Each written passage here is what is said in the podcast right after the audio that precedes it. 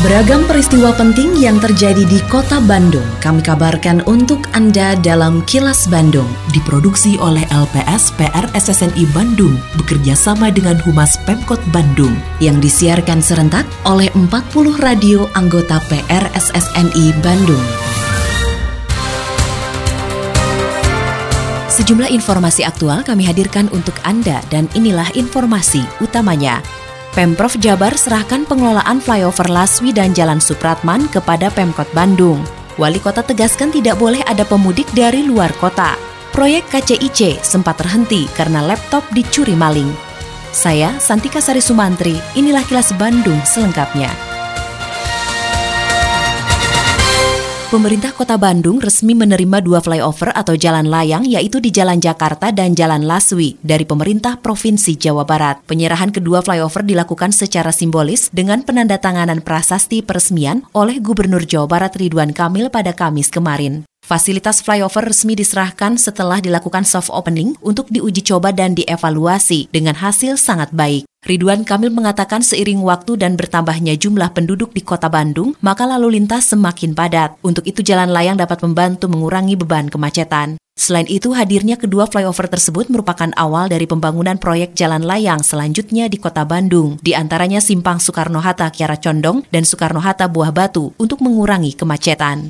Di kota Bandung akan ada beberapa pekerjaan yang sifatnya infrastruktur jalan.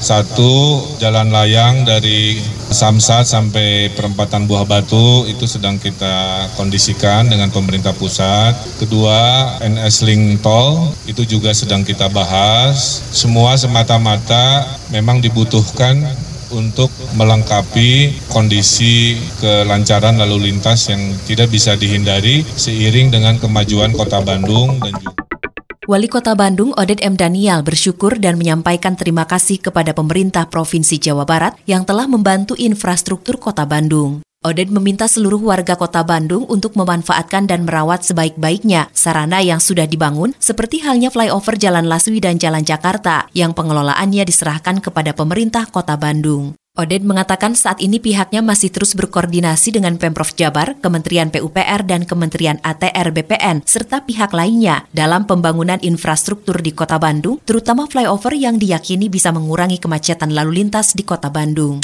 Alhamdulillah Kota Bandung sebagai penerima manfaat ya dari pembangunan dua flyover ini yang dibiayai oleh Provinsi Jawa Barat. E, tentu yang pertama Atas nama warga masyarakat Bandung menyampaikan terima kasih kepada pemerintah Provinsi Jawa Barat.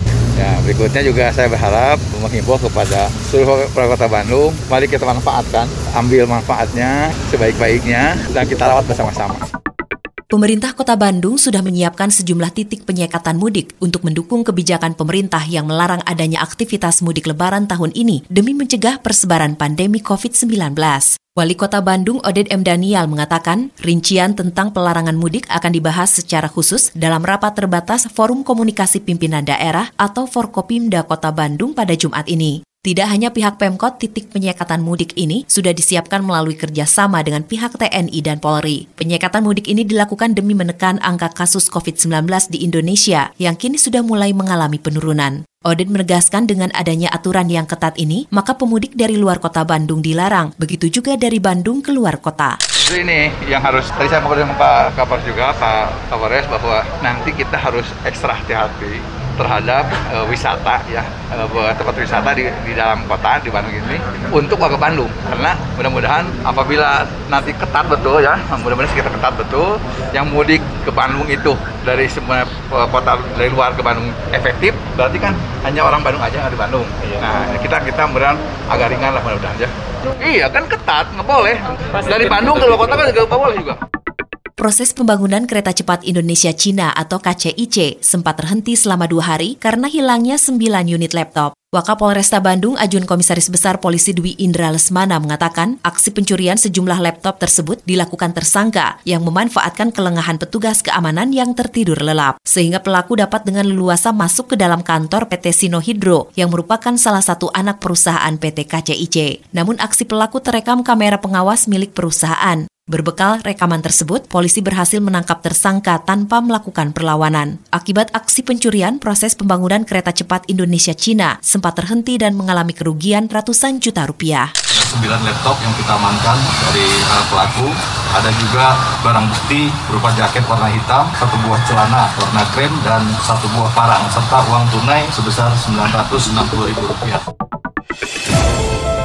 Assalamualaikum warahmatullahi wabarakatuh. Sampurasun, warga kota Bandung yang saya hormati dan saya cintai. Saya Tono Rusdiantono, Kepala Dinas Sosial Kota Bandung menghimbau kepada seluruh warga kota Bandung, para wisatawan dan para pengguna jalan untuk tidak memberikan uang atau sedekah kepada pemerlu pelayanan kesejahteraan sosial atau PPKS. Di antaranya anak jalanan, gelandangan, dan pengemis karena mengganggu ketertiban umum dan kelancaran arus lalu lintas. Selain itu, saya juga meminta kepada seluruh warga kota Bandung untuk tidak menggalang dana atau meminta sumbangan di tengah jalan dengan dalih apa pun. Terlebih kegiatan itu tanpa mengantongi izin resmi dari Dinas Sosial Kota Bandung. Apabila Anda menemukan adanya PPKS maupun penggalangan dana, diminta partisipasinya untuk melaporkan hal tersebut kepada Dinas Sosial Kota Bandung. Salurkan donasi Anda hanya melalui lembaga resmi. Wassalamualaikum warahmatullahi wabarakatuh. Proyek pembangunan rumah deret Taman Sari hingga saat ini masih berlangsung meski terjadi beberapa hambatan. Akibat adanya hambatan tersebut menyebabkan perkembangan proyek menjadi mundur hingga Juni mendatang. Kepala Bidang Perumahan pada Dinas Perumahan Kawasan Permukiman, Pertanahan dan Pertamanan atau DPKP 3 Kota Bandung, Nunun Yanuati mengatakan, hambatan terjadi karena masih ada satu kakak yang bertahan di lokasi sehingga lahannya disiapkan yang di luar lokasi. Menurut Nunun, jika penyelesaian pembangunan tidak sesuai dengan jadwal, maka pemerintah Kota Bandung harus menyediakan uang sewa rumah bagi warga yang terdampak. Hingga saat ini progres pembangunan rumah deret Taman Sari sudah 62 persen dari target yang ditetapkan 70 persen untuk pembangunan 198 unit. Eh, ada beberapa hambatan karena eh, di sana masih ada satu satu kakak yang masih bertahan di lokasi, jadi otomatis eh, lahannya juga baru kita eh, siapkan yang di luar eh, lokasi tersebut. Eh, untuk eh, kerugiannya sebenarnya kalau untuk pemerintah Kota Bandung kita kita karena setiap tahun menyediakan eh, uang ya uang sewa sewa rumah gitu ya untuk di eh, kepada warga-warga yang terdampak. Jadi itu saja yang kita mengeluarkan gitu. Untuk selanjutnya eh, ya kita sesuai dengan kontraktor aja mungkin ya.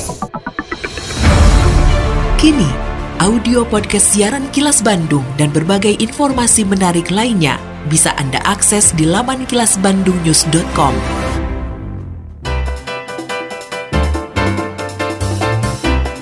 Berikut sejumlah agenda kerja para pejabat Pemkot Bandung Jumat 23 April 2021. Wali Kota Oded M. Daniel memimpin rapat terbatas Satuan Tugas Percepatan Penanganan COVID-19 Forkopimda Kota Bandung terkait evaluasi PPKM di Kota Bandung. Rapat berlangsung secara virtual yang diikuti juga oleh Wakil Wali Kota serta Sekretaris Daerah. Selain agenda kerja para pejabat Pemkot Bandung, informasi dari Humas Kota Bandung, yaitu Dinas Kesehatan Kota Bandung memastikan stok vaksin COVID-19 untuk pendidik dan tenaga kependidikan atau PTK di Kota Bandung masih tersedia, sehingga target 36.000 PTK tervaksin sangat memungkinkan tercapai. Kepala Bidang Pencegahan dan Pengendalian Penyakit Dinkes Kota Bandung, Roshe Arusdiani mengungkapkan, vaksinasi terhadap PTK telah mencapai 50 persen, namun ada sekitar 10 persen yang terpaksa ditunda vaksinnya karena tak lolos screening. Menurutnya dosis pertama bagi PTK selesai pada 26 Mei, sedangkan dosis kedua akan dimulai pada 24 April 2021. Demikian agenda kerja para pejabat Pemkot Bandung dan info aktual yang diterima redaksi LPS PR SSNI Bandung dari Humas Pemkot Bandung. Tetap patuhi protokol kesehatan di masa adaptasi kebiasaan baru untuk memutus penyebaran COVID-19. Selalu memakai masker, mencuci tangan, menjaga jarak dan menghindari kerumunan, serta mengurangi mobilitas agar terhindar dari terpapar virus corona.